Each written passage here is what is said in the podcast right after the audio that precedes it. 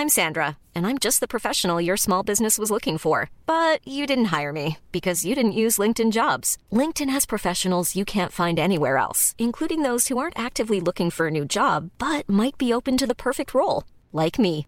In a given month, over 70% of LinkedIn users don't visit other leading job sites. So if you're not looking on LinkedIn, you'll miss out on great candidates like Sandra. Start hiring professionals like a professional. Post your free job on linkedin.com/people today. Life is full of what ifs. Some awesome, like what if AI could fold your laundry? And some, well, less awesome, like what if you have unexpected medical costs? United Healthcare can help get you covered with Health Protector Guard fixed indemnity insurance plans. They supplement your primary plan to help you manage out of pocket costs. No deductibles, no enrollment periods, and especially no more what ifs. Visit uh1.com to find the Health Protector Guard plan for you.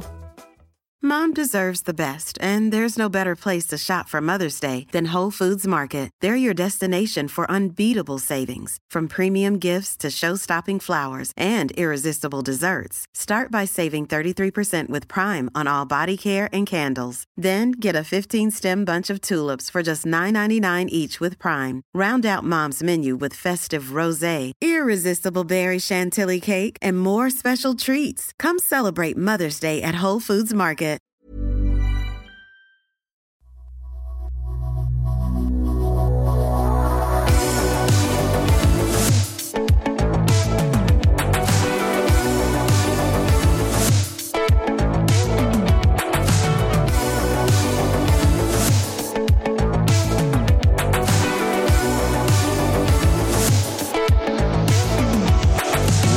Welcome back to the Doctor Supercoach podcast. You're on once again with Chizo. The team picker has opened for season 2023. So we're unwrapping some Christmas gifts a little bit early, seeing some players with their prices and what our current structures may be shaping up like. With me to talk things about the team picker, I've got Pistol, mate. Are you enjoying the off season?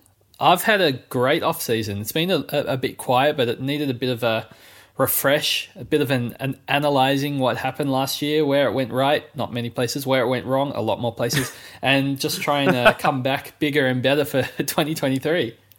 Well, speaking of refresh, 2023 is seeing the Doctor Supercoach Patreon getting a revamp. We're going to get a, a, a, brand new DRSC store opening soon. That's uh, you can go get your DRSC merch and stuff there as well. So lots of things happening in the off season. I'm glad you had a, a quiet time, Pistol, because I've been working around the clock. No, it's much appreciated, Chizo. Uh, thank you for your service, mate.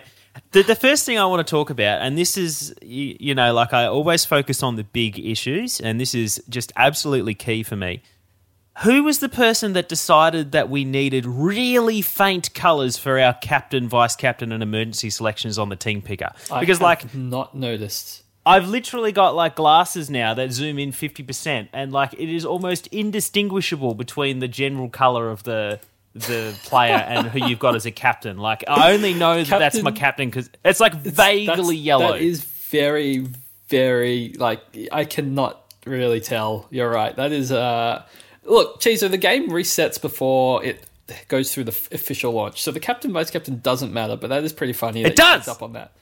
Key issues, pistol. We've talked about this. I always hit home runs straight from the top. that is faint. You're right. That I can't argue with you there. Uh, and speaking of faint, mate, when I saw Cunnington's price, I was thinking he was going to be first selected, and I nearly fainted when I saw that they just decided to give him a 30% discount off his 2021 price rather than the actual price he was predicted to be given. Yeah, look, I'm a fan of not making it so that he's an auto pick. And like, if you're going to price Cunnington at 200k, like I get it, everyone would pick him, and it's bad for the game. So that's a, a fine decision in my books. Making him 30% off a pure midfield role where he had like his best year ever, and now he's like coming back after illness and injury, and you know, I guess new coach role would be up in the air make him 420k. I think it's like more of a question if he's like 360k, but like it's a little bit too expensive. Probably we'll have to see the role in the preseason, but I certainly wasn't happy. Let's put it that way. Yeah. Okay. We'll, we'll jump into uh, one of the things that I think is different about 2023 is that I think that a lot of structures are viable this year as opposed to 2022, where I thought we were sort of pigeonholed into going uh, a particular template um, based on whether you're going safe or a little bit more aggressive. It turned out that 2022, if uh, you went super aggressive and picked all the mid prices, they all paid off at once, which we've never seen in history. Um, but I think the structures that are available this year we have a few mid prices across multiple lines rather than stacking them up in, in say the, de- the, the forward line or the defense line. Yeah. Um, so I'm really liking the flexibility that we're going to have, and I think it's going to mean that we get a little bit less of a template to start 2023. What are your thoughts on that? Yeah, I think this is going to be a great year. I mean, it all depends on the rookies, as we know, um, close to the time, and it, it does thin out as we get closer to the season. But when I was just you know, picking players I liked, not really trying to pick a balanced team and just choosing players I thought might be good picks.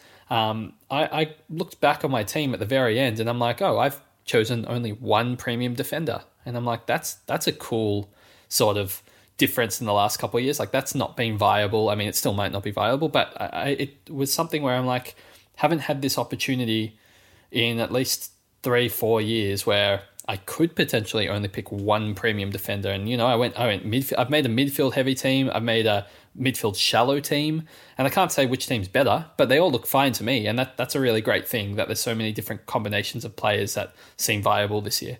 Mm. And like if we recall back to say 2021, where a lot of us had Clark at D6 to start the year and, and things like that. So um, the fact that there is that that difference in structure that we're going to see, a lot of the um, kind of planning that it has probably gone into the last two or three years is going to be slightly different for a lot of coaches. Um, it, just out of curiosity, who was that D1 that you did pick? uh, it was Tom Stewart.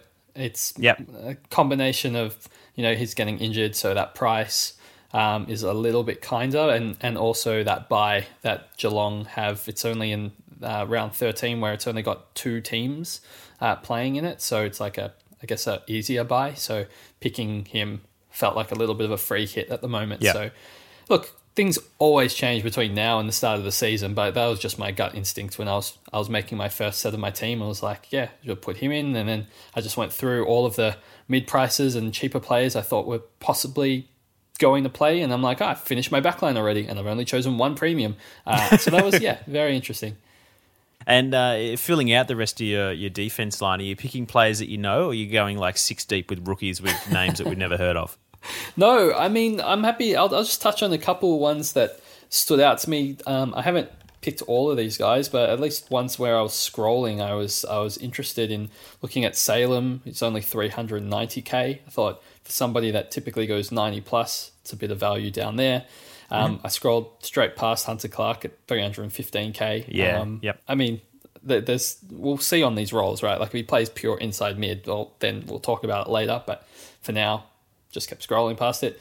Um, uh, Jack Bowes was 277k, and it depends what role he gets at Geelong. If he's in the best 22, um, he could be some sort of, you know, very sharp pick. And and it, I just kept scrolling further. I went, I got all the way down to Liam Jones, 228k, um, yep. which for somebody that should play every game, you know, that's probably 100k waiting just by picking him. It's not not the best, but it's it's far from the worst. And even lower than that, uh, Nick Coffield was 208k, and we'll see how he returns from his I think it was ACL injury, but yeah, I'm not yeah. sure what role he'll get. But it, there's a lot of cheap players is where I'm going with it. And then you had the rookies that didn't play last year. You, you got the Chesser, you got the Wilmot, you got the, the Charlie Dean. These guys, Gould obviously didn't play last year.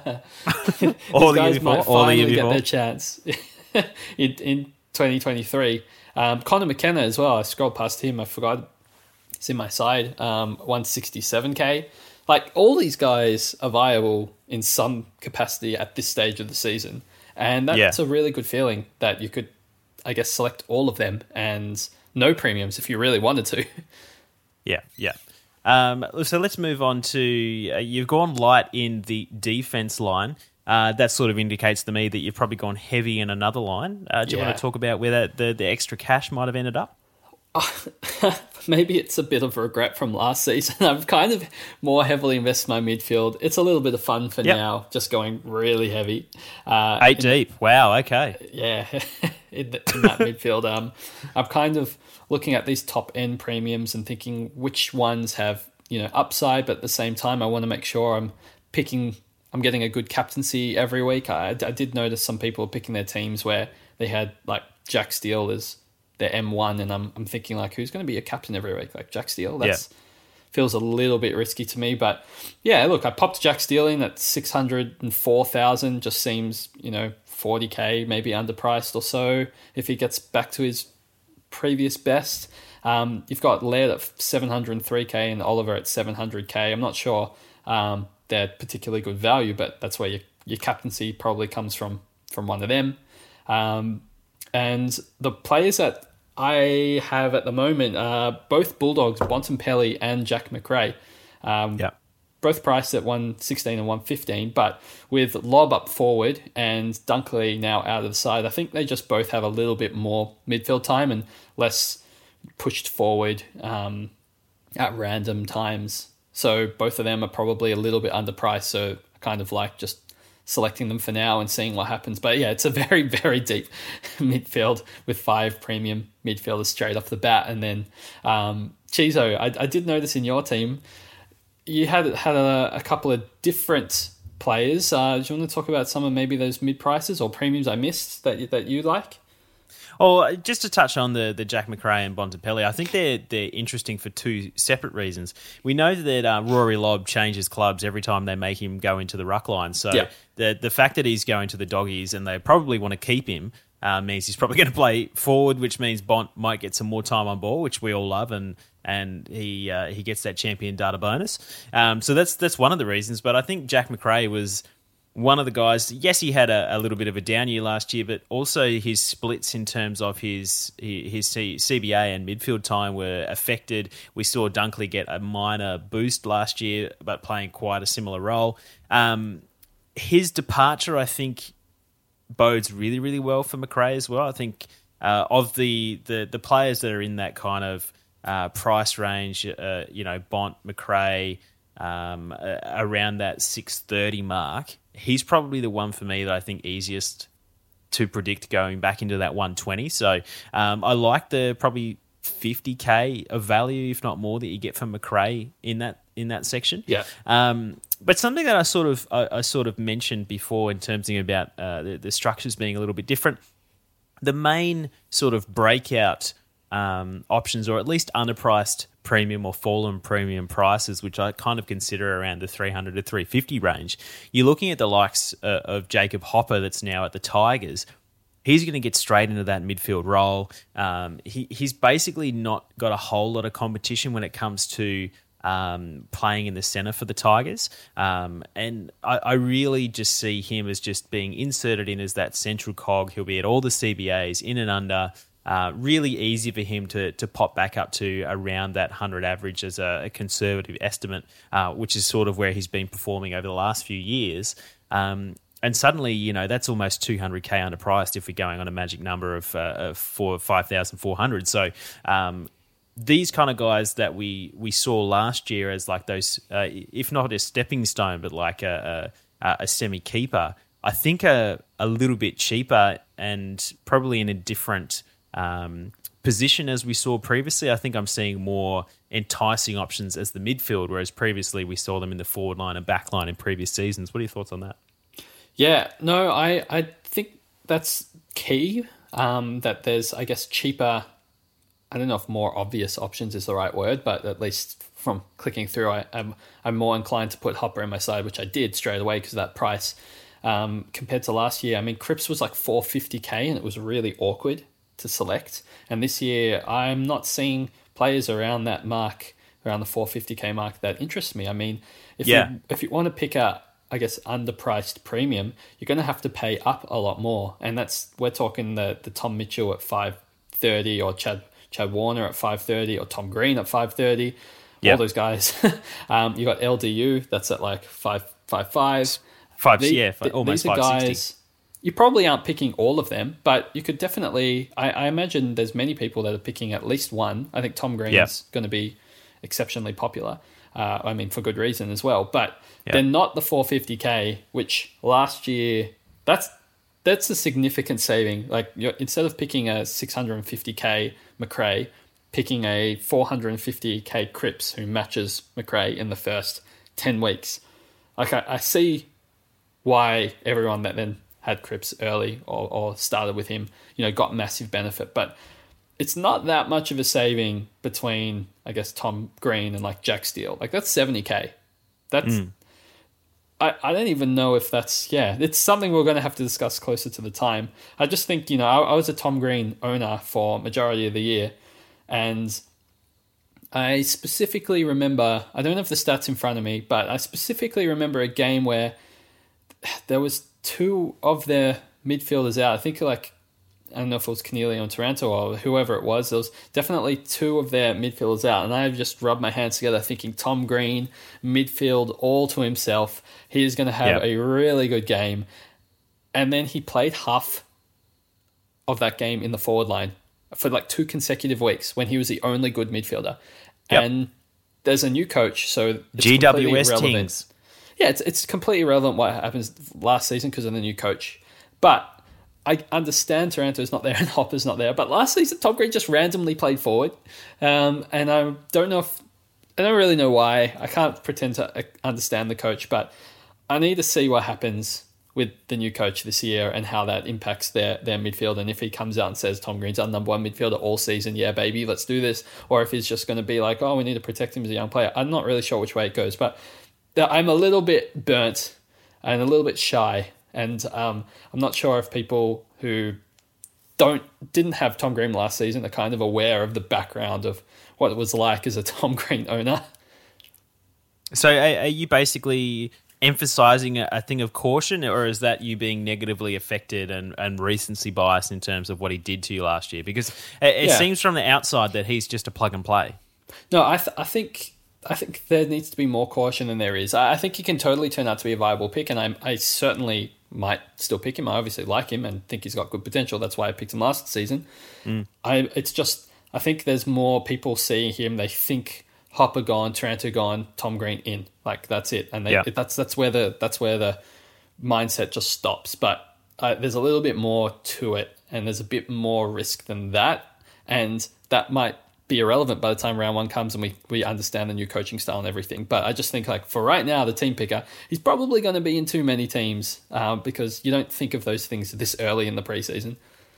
Speaking of Tom Green, I want to talk about the pistol habit of picking a, a guy that's just hitting a purple patch and then keeping it secret for two weeks until everyone starts cluing on. And You're like, oh, hey guys, my name's Pistol. I've had it for two weeks. I got on before the turn turn of the tide. Um, is that going to happen again this year? Are you actually going to give everyone a heads up when you pick the likes of Aaron Hall two weeks early and Tom Green two weeks early?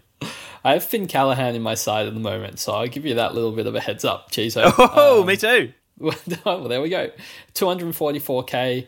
We'll see how he goes uh, in the preseason. I'm, I'm hoping they just say, Tom Green, you're in the midfield. Callaghan, you're in the midfield. This is what our structure is kind of going to be like moving forward. Like, get used to playing with each other. That's going to be the midfield for the next 10 years. Um, that, that's kind of what I'm hoping because we know Callaghan's potential as like a inside ball winning midfielder and big boy yeah. as well. Um, and with Tom Green's love of handballing, it's it's just a it sounds good on paper. So we'll see if it's good in like practicality, I guess.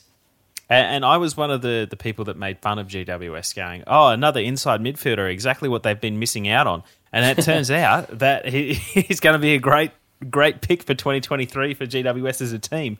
Um, we've talked about midfield. We talked about the back line. Are there any um, more midfielder um, mid prices that you that kind of tickled your fancy, or not really? There's a lot of there's a lot of DPP guys that I could pick into the midfield that um, take more of a fancy in that 300k range uh, as opposed to a, a straight mid. Um, you're looking at the likes of a, a Nat Fyfe, um, and we'll get to why I'm, I'm, bringing them up in the midfield in just a second, um, or, or someone like a Tarryn Thomas. Uh, who's at 296k, Fyfe at 314k, just rounding there. Um, I can see them ending up in our midfields as another mid pricer looking to to make us some cash and and probably being a stepping stone. I think um, so straight off the bat, we all know the risks that come with Fyfe. at 314k. he is a stepping stone. We can't get lulled into the false sense of security that he's oh he's going to be a forward keeper for the rest of the year. Um, I'll say that straight off the bat. Um, but the reason I'm bringing these kind of guys up is I see them having the best potential um, in outperforming their current price bracket, which is in the low 300s uh, or, or, under 300 in, the uh, reference to Tarryn Thomas.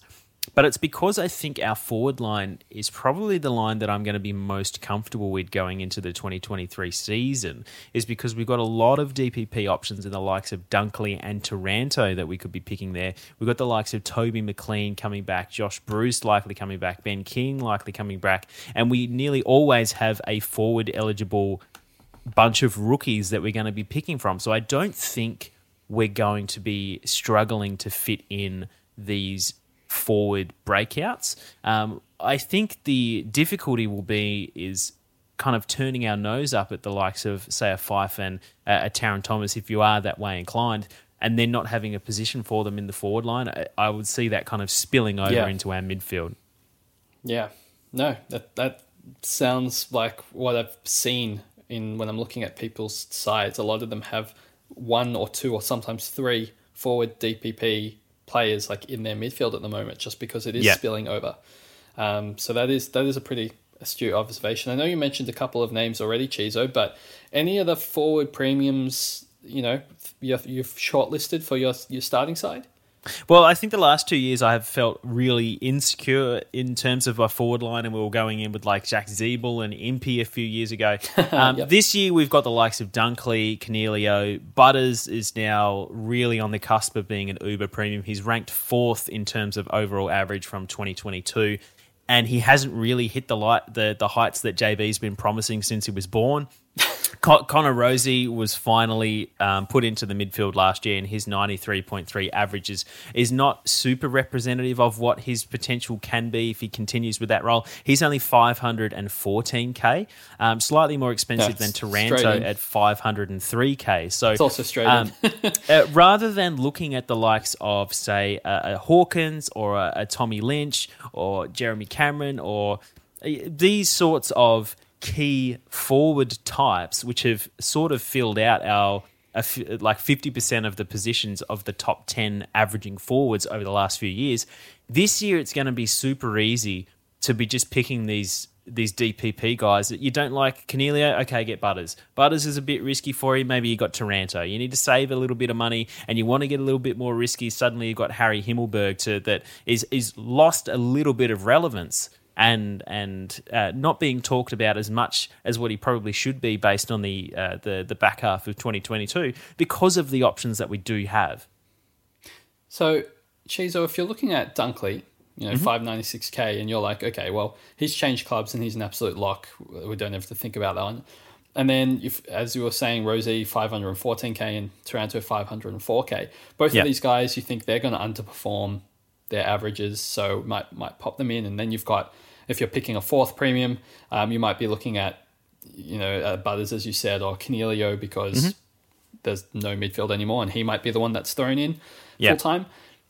Is it? this is obviously locking away a lot of slots. Remember last season there was quite a few players that got DPP throughout the season. You got the Luke Parkers and the Bontempellis, the Tom Liberatores. You got these players that all were like 105 plus. Like even I would say all all those players are better than every player I've mentioned in the forward line, bar Josh Dunkley. Is it something you're thinking of in the back of your mind that, hey, like, I know I really like five forwards, but maybe I just want to pick three just in case we get these amazing DPP midfield options? Yeah, yeah, absolutely. I, I think it goes without saying that last year's plan of going a little bit lighter in the forward line because we knew we were going to get options. I think um, Bailey Smith missed out by less than one percent in getting yeah. um, getting forward el- eligibility. He's another one that's going to average around hundred. No Dunkley, he's probably going to get a few point bump as well. So he's going to be super super relevant. Um, maybe after round six or thereabouts. Um, so I, I, absolutely agree. I don't think we should see teams that have both the port guys, Taranto, Dunkley, and Coniglio, and suddenly you've got uh, a rookie at F6. I think that's far too deep. Um, I think they're all going to be around the top 10 mark for forward. So uh, I'm not necessarily saying that you're going to miss out on someone, but it's likely at some point during the year we're going to get a Bontempelli who gets DPP who's averaging 116. You know, I'm Yep. not saying Bont will get it this year, but it's likely we will get someone. And if you clog it all up with guys that you're, you know, uh, uh, one of the sayings um, is don't be so sure of what you want that you have to turn down a better option. And I've paraphrased that. I can't remember where I picked it up from. But locking ourselves into these five guys because they're available at the start of the season neglects the option to pick a better option at a later date. Um, so I think five's too deep. I think three or four would be about the mark. Um, and again, depending on rookies and where they're available, we might see a plethora of forward rookies and no midfields, and then a couple of these guys do end up floating over into the midfield anyway. So um, I, I think that's uh, the the flexibility that will be afforded will mean that we can keep the forward line open a little bit better than pro- perhaps last year. Yeah, and I don't know if we will get the same good options, but I, I did notice that some teams I was looking at had four, you know, I guess guns, and then they had someone like, you know, a Cunnington, as we said before, at, at 420k, and I just looked Yeah. at it and I was like, uh, if there's going to be two absolute jets that get forward status throughout the year, you're going to be in trouble a little bit. So I, I might, I know my gut feel this early in the preseason, which is obviously too early to even be thinking about this. I, I just think, well, I'll go the most conservative route. Like I'm only going to pick three premium forwards, and we'll figure it out from there. And that that's kind of how I'm structuring my my current side um, because there are a lot of cheaper forwards, DPPs um, that I'm interested in. Chizo, you've named half of them. Did you? Did you want to, I guess, touch on some of the prices of, I guess, ones that you've mentioned or ones, uh, other ones that you haven't mentioned? Yeah, so I've obviously mentioned Nat Fyfe, who is at the 314k mark. Uh, he's probably the, the the the top end of the uh, the mid prices in the forward line that I'll be looking at. There's nothing um, super enticing. I guess really between 250 and 400k that stands out, other than someone like Fyfe and, and Tarryn Thomas, if uh, he can get back to his best in 2023. You really do have to come down to about the 200k mark to find some of the guys that um, so, some names of some established players that are coming back from injury that we could be um, sort of looking at. Obviously, we've got Josh Bruce for the doggies, hoping that he will come back in at 161k. Uh, $200. Uh, we have the likes of Brent Daniels, who, um, while probably doesn't have the greatest scoring potential, he does certainly have that role in terms of uh, getting games at GWS before he had that Lisfranc injury and missed all of last year. Um, Aaron Francis uh, is priced similarly to 190,000. Whether he gets used um, on a regular basis by the Swans is yet to be seen, but uh, he's another established name and, and someone that's probably going overlooked, even though he did come back towards uh, the final series. Is Toby McLean, pistol 179,000, pretty much on the dot there. Uh, mid forward eligibility. He's going to be really, really simple to just plug straight into a, a playing position in our forward line if he's ready to go by round one, because I think the doggies, um, he's just going to slip straight into that side. It's funny because there's a lot of rookies as well, um, which we don't usually talk about rookies on the first podcast because it's all hit and miss. But uh, a couple of them, you know, like Shizel and um, Humphrey. Um, I mean, even from last year, yeah, you've got Pedler this year, uh, Philippou. There, there's just a bunch of forward mid rookies um, that are available, as well as yeah, as you had, had uh, alluded to earlier, Ben King, one seventy six k.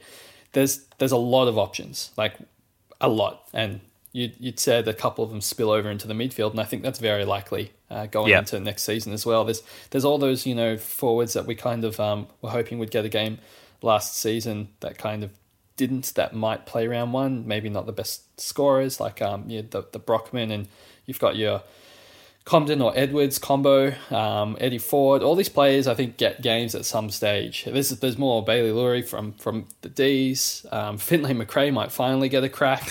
There's, No. there's just so many forward names that are question marks at the moment, but at least feel like they have a chance.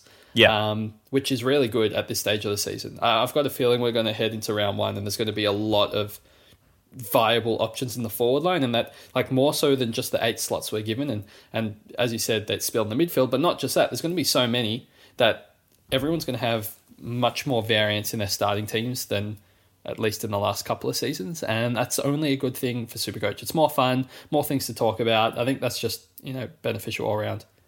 Yeah, I just want to mark down the date, December 2022. Pistol said we're going to have so many forward rookie options that they're going to spill over into the forward line. We, we're not going to have any problems with our rookie selections. yeah, just just just putting that. Tipper is cheap. yeah, well. that's true. Game. There's, yeah. There's, there's, a lot of there's just a lot of options that are cheaper. I think I think this. Yeah, I'm, I'm a bit excited about it. Don't, let don't, let, don't let me wrap it up for you let me wrap it up for you. I think we're going to be less reliant on first year players to be yes. filling out spots, particularly on the field. I think that's the, the kind of take home message is we're going to have like say Ben that's King, better, who would be an instant into that team. We're going to have McLean if he you know if he's fit and up and running. I really can't see him being in and out of that doggy side. Uh, Bruce is probably back in. You know, as you mentioned, questionable with Lobb coming back. We don't, we don't know how they'll line up yet, but it's it's there's they have now options. who's killing my enthusiasm? So yeah. no, he got options. He might. He might. He definitely might.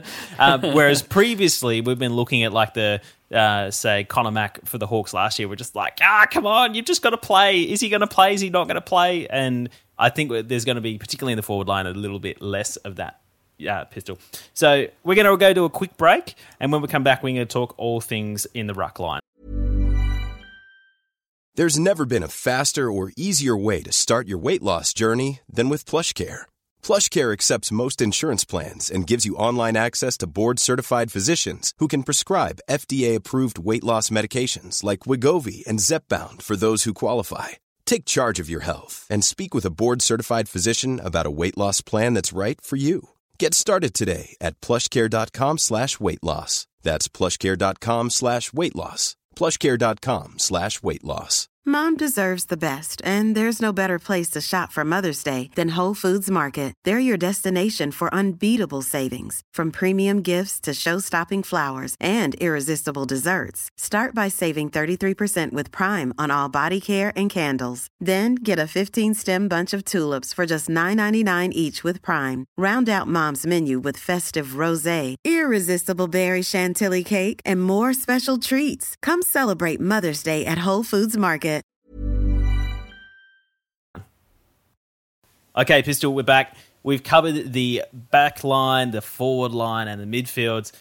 The last line we're going to cover now is the ruck line. I want to know your initial thoughts because originally, for the last you know five or six years, there's at least one top echelon ruckman, whether it be Grundy or Gawn, that we just go bang straight in there at R1 and we'll figure out R2 later. This is where there's going to be no template. I don't think there is going to be so much variability when it comes to people's ruck lines.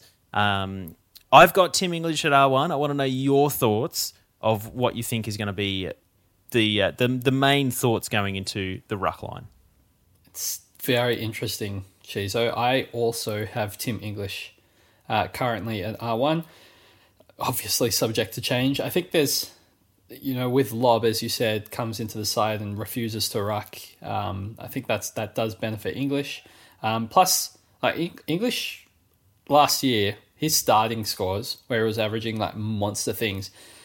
Obviously, I don't know if he can redo that again, but I would like to be on it when it happens, than and then not on it when it happens. Um, so I'm a bit worried about all those concussions and you know, being a bit injury prone, but I think that the upside there might be worth it. So I, that's why I've slotted him in this early on. Um, it's definitely subject to change. There's so many ruck options. I mean, Gawn and Grundy, I feel personally like I can't pick either of them because I don't know who's going to be the starting ruck or if it's going to be split. It's just there's too much chaos. I think there's an option in Witts, uh, mostly because he's in that buy round. That's the one with uh, Geelong in round 13, where there's no one else that has a buy. So him being able to play through all the other tougher buy rounds is a massive benefit. But at the end of the day, you're paying for 110 average for a guy that's never gone anything near that before. We don't know if it was a fluke. Um, and I, I just love to kind of see what happens with it. And then the whole Sean Darcy and, and uh, Luke Jackson combo is making me stay far away. So to answer your question, Chizo, the only real options I'm looking at for my R2 become, I guess, Rowan Marshall. Uh, and personally, I'm looking at Darcy Cameron. At a pinch, you could probably also pick, you know, like a Meek or a Lycett or a, a Nank, Nankervis, I guess. Um, but they're the only ones that I'm really considering at this stage of the year. Personally, Darcy Cameron, uh, we know Grundy left, so so Cameron is kind of that little bit of value. Um, priced at 85, but after Grundy left, he, he went 97 average on the year. And he's got DPP, so that ruck forward status allows me to shift him into the forward line, which is why another reason I'm only thinking of going three forward premiums and not four, because then I can't shift Cameron as the fifth, because it's too deep. Um, and that just lets me reassess what's going on during the year with the rucks. Like if, if Gawn comes out and is the number one ruck and they just play Grundy pure forward, then, you know, I'm going to want to get Gawn. So I, I don't really want to lock myself away with two ruckmen straight off the bat. So that that's kind of my first early mindset. I'm sure things will change, and you know if Meek is the number one ruck by himself and they don't play Reeves, I, I got a feeling they might play both. But if they don't, and you know Meek's just going 105 every game in the preseason, then I'm I'm probably just going to pick him for example. So that's every every of thoughts. the one game in the preseason yeah, every of the one practice match and the one coordinated match uh, or intra club and inter club match. Uh, I just need more information before I get set on that ruck line. But at least in my early drafts of the team, the current combination of English and, and Cameron is what's jumping out to me. What about you, Chizo? Um, oh, I'm just going to summarize that. You're cancelling out the D's boys in Gawn and Grundy because you don't know the split that they're going to have, the role they're Yep. going to have, and yeah, you- you're basically not seeing any upside to either of those guys. So Grundy is cheap for his potential output. He's only priced at I think 93 and you know he obviously averaged 103 last year. So so Grundy's got that upside, but in saying that uh, what what if they play Gorman Ruck 80% of the time and Grundy forward 80% of the time? You know, then then Yeah. he's a nothing pick. So I just when I'm making my team yeah, I mean, you're right. Then he does get but Then he might- can average might he a- can average 85 in the forward line for us. That's right. I just when I'm just making my team, it's all for a bit of fun at this stage of the year before I get you know think about it too Yeah. much. Um, I just kind of wanted to get my structure right, and for now, there's no way I'm making a team and forking out you know 620 odd k for Gawn and trying to create my team. Um, Grundy, you could probably Yeah. you could fit it in and replace it with Marshall. You know, if you're just swapping between them because they're almost the same price. Um, but yeah, I I just rather stay away from the unknowns until I hear more information. Yeah. In, terms of, uh, look, I'm not saying I disagree. I think that the Darcy Jackson combo is going to make it really difficult for either of them to stamp themselves as a, a high scoring ruck. I think that Gawn and Grundy will impact each other. I do like the fact that Grundy only played six games, so he does get that little bit of a discount on top of the fact he had a pretty poor year last year. So um, there's certainly some value there. I think picking up Grundy at the price of 92, or I think he is, or, or thereabouts. Um, I, I don't think Grundy's going to suddenly average under 90. And even if he does average 90, you're getting him at, at pretty much fair value. So, Yeah, um, there, there is a. There, there's a trade off between. I, I think one of the successes that we saw last year was people taking these guys that end up being premiums and just taking value repeatedly across multiple positions. So uh, I'm enticed by the likes of Grundy. Um, directly below him, so Grundy is 513k. Directly below Rowan Marshall at 507k. He is one of the names that everyone is expecting to kind of bump up from the 92 average from his 21 games last year to suddenly be 100 plus, kind of uh, lock at R1. I know that the Saints are hoping um, that uh, Jack Hayes comes back early in the season. I don't think he'll be there for rou- uh, round one. Max King's obviously having the shoulder reconstruction, which means there's the potential for Rowan Marshall going to play a little bit more forward than he otherwise would have. Um, is that sort of how you're getting to a Darcy Cameron in that? It's sort of a process of an elimination of all the guys that you would rather pick having a better argument that they're not going to perform and therefore it falls to Darcy Cameron? Yeah, I'm very open to starting Rowan Marshall. It's it's more the DPP for, for Darcy Cameron to let me like if, if Darcy Cameron's not the guy, you know, if he goes 97 and that's all the top ruckmen are going 110, well then I'll just flip Cameron to my F6 and then Yeah. pick Rowan Marshall going 110, you know? So it's more the DPP flexibility early um, kind of gives me a safety net if I've chosen the wrong one. Um, I just know that I'm paying 85 for Darcy Cameron. He should go 95 plus as a sole number one ruck at Collingwood. So I feel like I'm getting like instant value. Um, and and whilst Marshall did average 92, um, you know, if I want 15 points in value in him to 107. Like, that's a good average. Like, you have to play consistently well to average that. And he has that potential, but mm. it only takes one or two games of him either getting injured, and he is injury prone, or one or two games of him just resting a bit more forward until King comes back early in the season.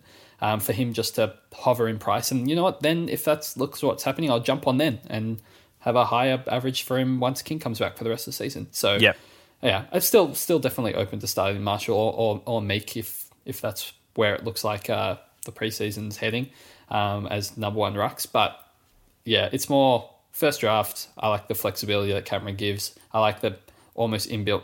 Like I shouldn't say nothing's a guarantee, but inbuilt guaranteed value that I kind of see at the moment yep. there. Yeah, and I guess uh, so. The the reason I'm kind of playing devil, devil's advocate, advocate in that way is because I'm sort of playing the opposite way and trying to. Well, along the similar lines, I'm picking Brodie Grundy at R2 just for the time being. He's slightly more elevated in price, which means there's that protection factor that if I do need to downgrade him to, to someone, um, it frees up a little bit of a cash in terms of the, the rest of my starting squad. Uh, similar thoughts between um, you know when you're formulating your side, you pick a pick a few uh, a higher price rookies to to to build in that kind of price safety uh, if changes need to be made. Um, but I also think that he's probably the one name around that mark, uh, that the early 500s, that shows the most upside. I, am not sure that, um, like, if we're contrasting that with Lloyd Meek, yes, he's playing, uh, he's moved over to the Hawks. I see him in a lot of a lot of teams already. It's not he's not exactly cheap at four hundred and thirty one thousand one hundred dollars. And I'm not even sure he's going to be a sole R1 ruck at yeah. the Hawks anyway, whether he's going to split time with Reeves, who wasn't actually terrible last year.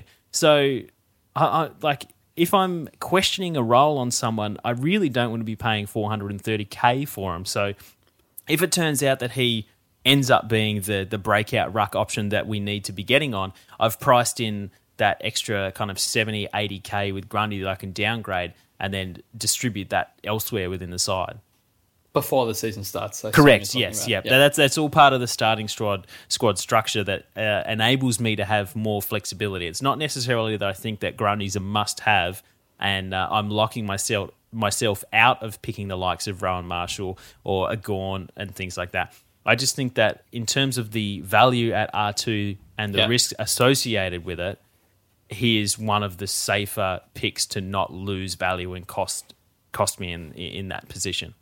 Yeah, I, I don't want to pick Meek now just because if it goes pear shaped and he's not the, sole starting ruck, I have to like rearrange my team to find 30k more to like upgrade to Cameron, which could mean that it's not as easy as, you know, one rookie out, one rookie in. It might mean I have to change a premium that I was really set on. Um, so yeah, I, I'm with you and I just picked the kind of higher priced than the base ones so that I have that flexibility to to flip around if I'm not like set on a premium. I do that with my midfield as well. I've got Laird in my midfield. I, I don't think I'll take Laird into the season, but I don't know who I want. So I just put in the most expensive one and I'll, I'll build around it.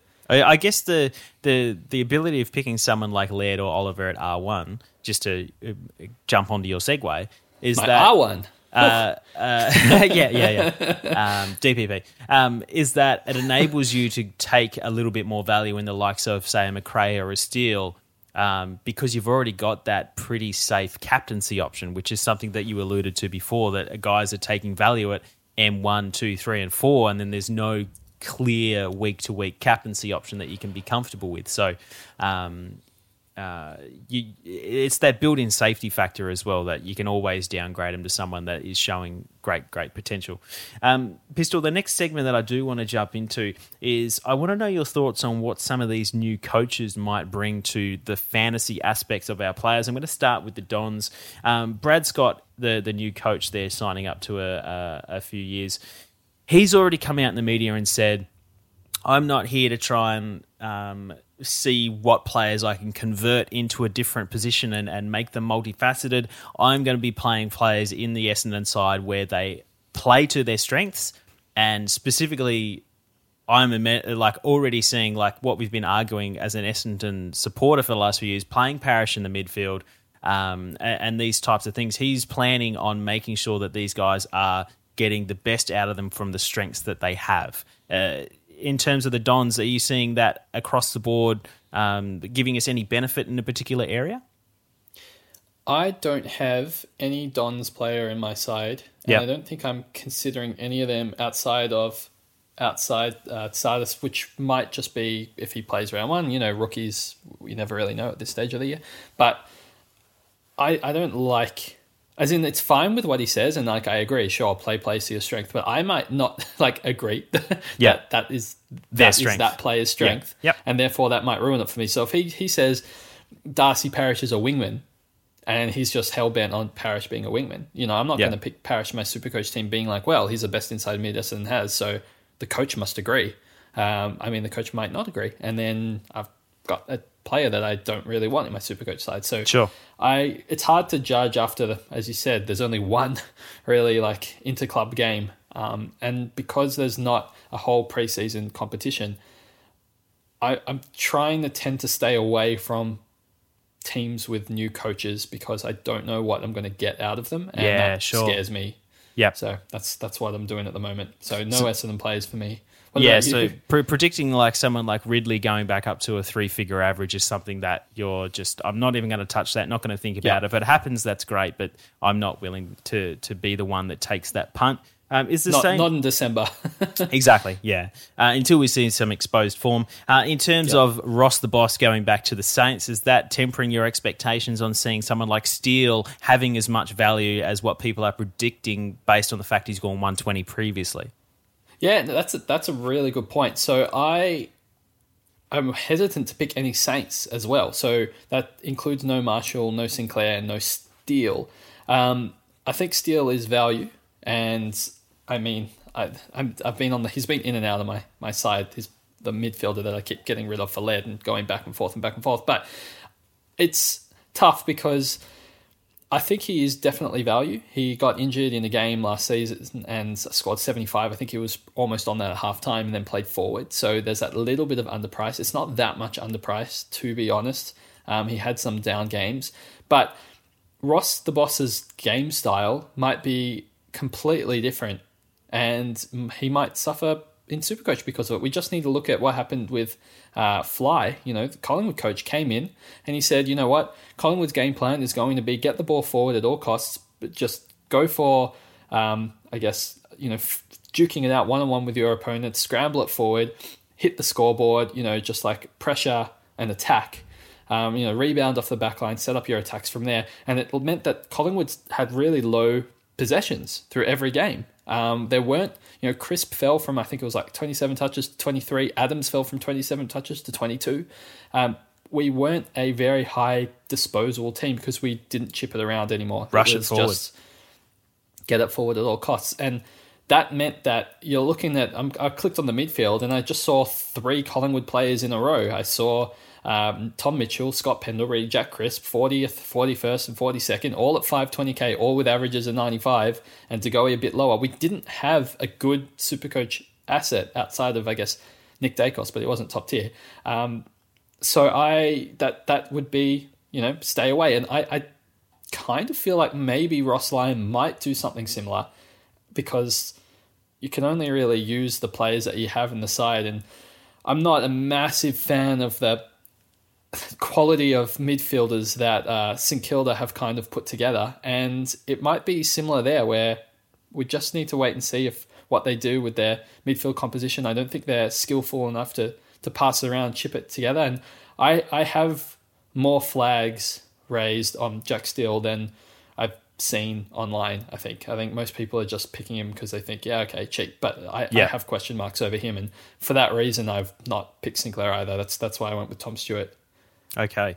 Um, in terms of GWS, uh, just for the last uh, new coach that we're going to talk about, um, the departures going from that side mean, uh, like, I probably read that as um, he's probably not going to play games in terms of his midfield when it comes for the start of the year because he's had some of those senior bodies removed from there. I think it's a pretty uh, safe assumption that he's going to want the likes of Coniglio and Tom Green to go in there until he kind of finds that that footing and can start stretching out to um, players that might not necessarily scream play me in the mids, and and for that reason they might be a little bit uh, not so much safer, but I can be a little bit more confident in what role they might have based on the new the coach arrival. So it's interesting when you have a coach that's been an assistant coach for a really long time and hasn't got to have his own way with his own team. I, I don't know what style of play he's going to have. I have less concerns about picking someone like Tom Green just because his percentage of contested ball is off the charts. Yeah. Uh, compared to pretty much any other midfielder. I mean, as a, as a junior specifically, I think it was like 65 contested. So he gets the ball first and he, he handballs, but it's still enough concern that I don't have any GWS players outside Finn Callaghan currently in my side, and that's that one is completely. I've picked the highest priced rookie, and if he doesn't look like he's good, I'm great because I can go down to a 180k player, and then that's fine. I'll just have them instead in my side. So yeah, that's kind of. I don't. I don't really plan on taking a GWS player into the season. Um, maybe Green if if it's looking that way in the preseason, but yeah, I, all these coaches, it scares me too much. There's there's an argument to be had where if Himmelberg plays forward, where he's been training, you might there's value in coming uh, down back just because he'll be back on the kick out, so he might be a little bit underpriced. But I'm too scared to be honest. Uh, in December, you can be you don't need to be uh, fearless. you can you can play it safe, and then you can figure out after there's a bit more yeah. uh, inter club games, and you can get a bit more data, and then you can kind of shift it around. But yeah, at this stage of the season, I play my. It's funny because it's the opposite of how I usually have my starting team, which is somewhat aggressive, um, but currently um, exceptionally conservative, more so than you, which is hmm. which is an interesting fact right now that I'm seeing. Yeah. Okay. Cool. Um, the last thing that I want to touch on um, in, in, terms of big kind of structure and strategy wise for 2023 is the fact that we've got buys later on in the season than ever. Uh, so we've got around we've got four rounds of the multi buys. Round 12 sees the Lions, Dockers, Saints, and Swans. Round 13 we only have the Suns and the Cats. Round 14, we have the Crows, Magpies, Bombers, Hawks, D's, and Eagles. And round 15 uh, is the Blues, Giants, Roos, Power, Tigers, and Bulldogs. Obviously, only having six teams having had the buy by round 13 is different to the 12 than what we're used to. And having 12 teams back ended in terms of round 14 and 15, when we would already typically have our teams you know completed it or at least coming out of round 14 um, going into round 15 is when we're making our final upgrades. What are your initial thoughts on how the multi buys have been split up and what that probably means for our starting squad in terms of picking some of these players? Yeah great question. Something i've been thinking about a little bit. Um, now your gut instinct when you hear that is you think okay round 13 there's only Geelong and, and Gold Coast, so it's a, a weaker buy round. You can get away easily with 18 plus premium players. Yeah. So I'm going to lock myself into a couple of those guys, whether it's Touk and, um, you know, Touk Miller or, or Tom Stewart. I can't believe I forgot his name. I, don't worry, I was struggling or, for a, a Cats premium as well.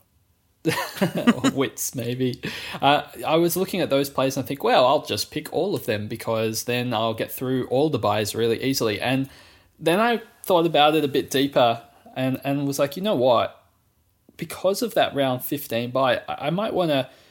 I'm not going to upgrade to somebody with the round 15 buy. Correct. Like from round 10 onwards. I'm not going to do it. So I may as well start with as many round 15 players as I think are good um, and go heavy there and, and a little bit heavier around 14 as well, and just go really, really light for round 12 and 13 yeah. because it gives me it gives me someone to upgrade to. So if I'm going to have my team completed by round 14 as I did last year, then I might want to leave you know a midfield slot open for Miller and, and pick him up at round 13. Mm. Um, that that might be the best time to do it. And I'm looking at you know backline as well. Saints have, have an early buy, and maybe I'll get Sinclair after his buy. So, you know, as my final upgrade, my backline. So that's kind of how I'm thinking of it right now. Haven't thought about it too hard um, because I don't even haven't memorized yet which which teams in which buy outside of the, the easy buy. But I think just my yeah my my instinct there would be to to go heavy in round 15 because we're not going to upgrade to those players and let those round 12 and 13 players, unless they're like absolute certainties. I think off the top of my head, Brisbane might be the first one. So correct. I'm going to be picking Dunkley. Um, you know, I might I might be picking up a Lachie Neale after that buy, for example, and and start with um, Oliver or someone said. I hope Oliver Oliver shouldn't have the round twelve buy. Um, so yeah, that's that's kind of what I'm thinking. What is that something similar to what you're thinking, Chizo?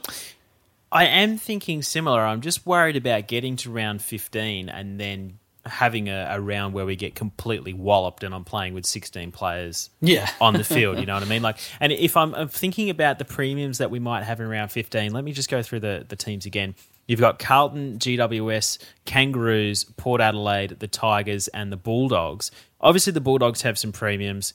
We don't know what Hopper um, might end up being for the Tigers. Uh, Taranto's another one. You got two forward line uh, premiers for the Port Power in Butters and Rozee. Um, I don't think there's anyone relevant from the the Roos that I, I know you want to pick uh, for Aaron Halls again this year. Uh, you've just talked about staying away from GWS and then Carlton. Yep. Obviously, um, probably the what you you got Docherty down back. Uh, maybe Walsh takes another step and becomes a 120 player at some point.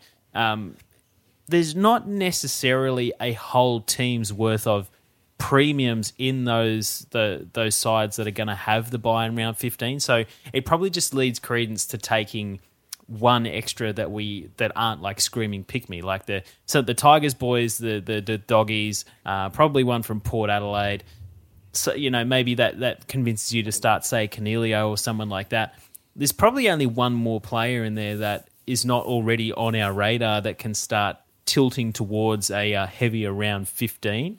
Um, so it, it probably doesn't change the structure that we're ordinarily going in without taking the buys into consideration. But as you mentioned, having uh, round 12 has the Lions, it has uh, Freo, St Kilda, and the Swans. You could easily see Mills or Steele um, and and Neale all coming off the first buy round as being like you could you could end up really getting close to polishing off your midfield coming out of the first one or two buy rounds.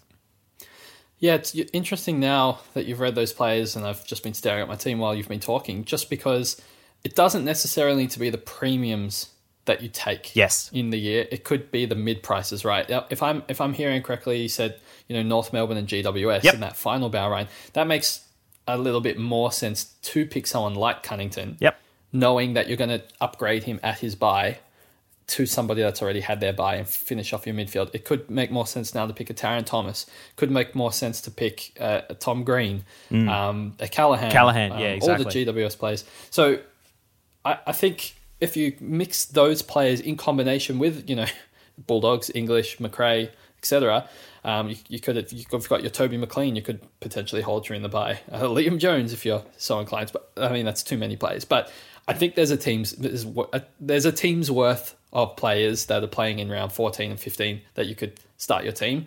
Not that you're actively going to try and stack it so that you literally crash and burn. You still want to get there, you know, 18 plus players.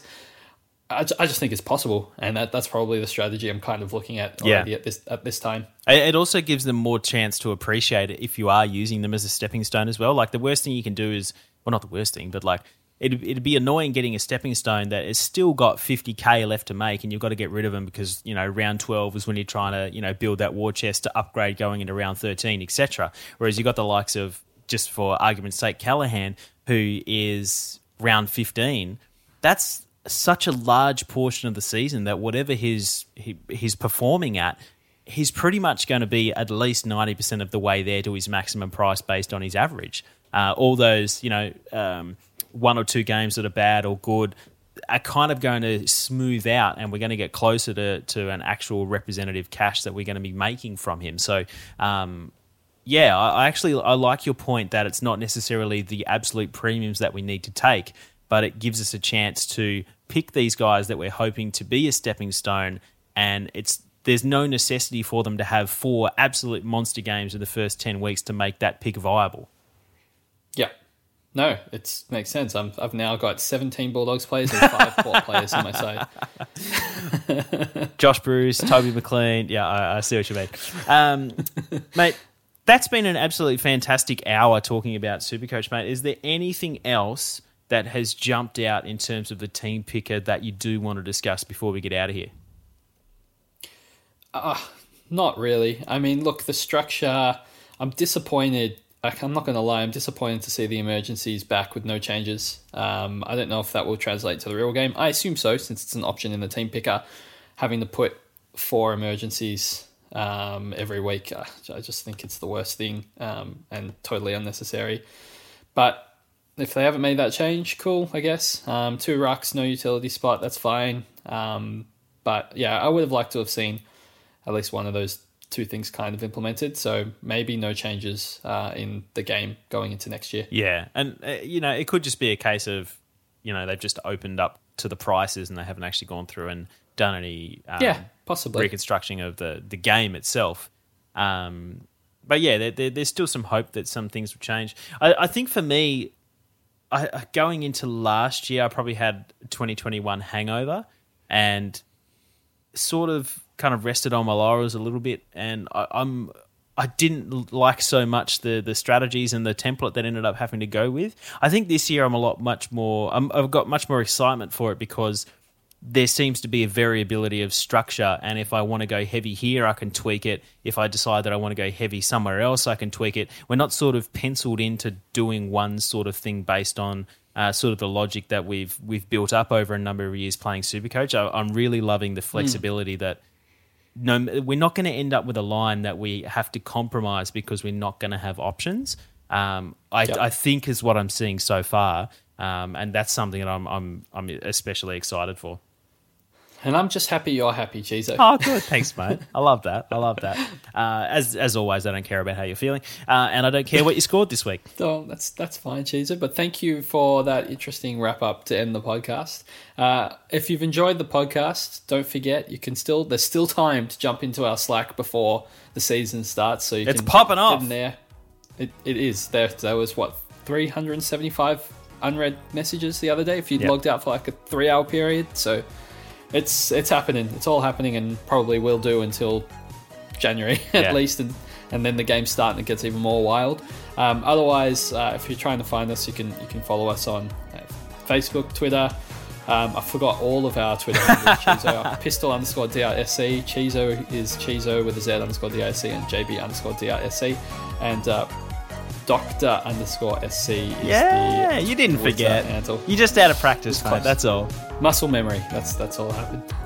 and uh, if you do enjoy the podcast, make sure to give us some feedback and leave us a review on iTunes. Positive review helps us get our voice out to more listeners, so we always appreciate the feedback when we can. Pistol, thank you so much for sitting down with us. I'm going to go dig into some more team picker and uh, and flicking some players left, right, and centre. Thanks for listening, community, and we'll talk to you in the next episode.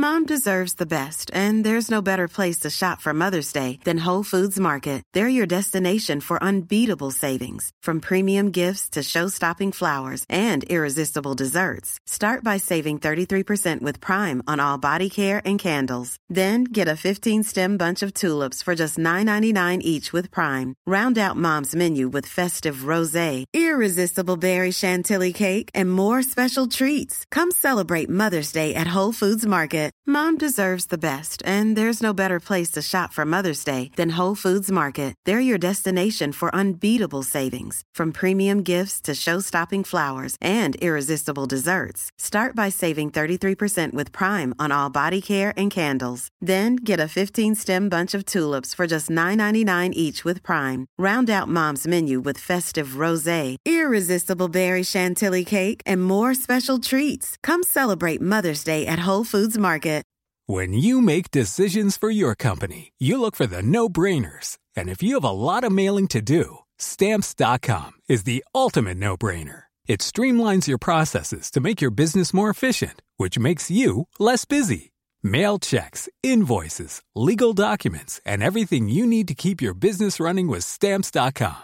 Seamlessly connect with every major marketplace and shopping cart Schedule package pickups and see your cheapest and fastest shipping options from different carriers with rates up to 89% off USPS and UPS rates. And with the Stamps.com mobile app, you can take care of mailing and shipping wherever you are. Make the same no-brainer decision as over 1 million other businesses with Stamps.com. Sign up with Code PROGRAM for a four-week trial, plus free postage and a free digital scale. No long-term commitments or contracts. That's Stamps.com. Code PROGRAM.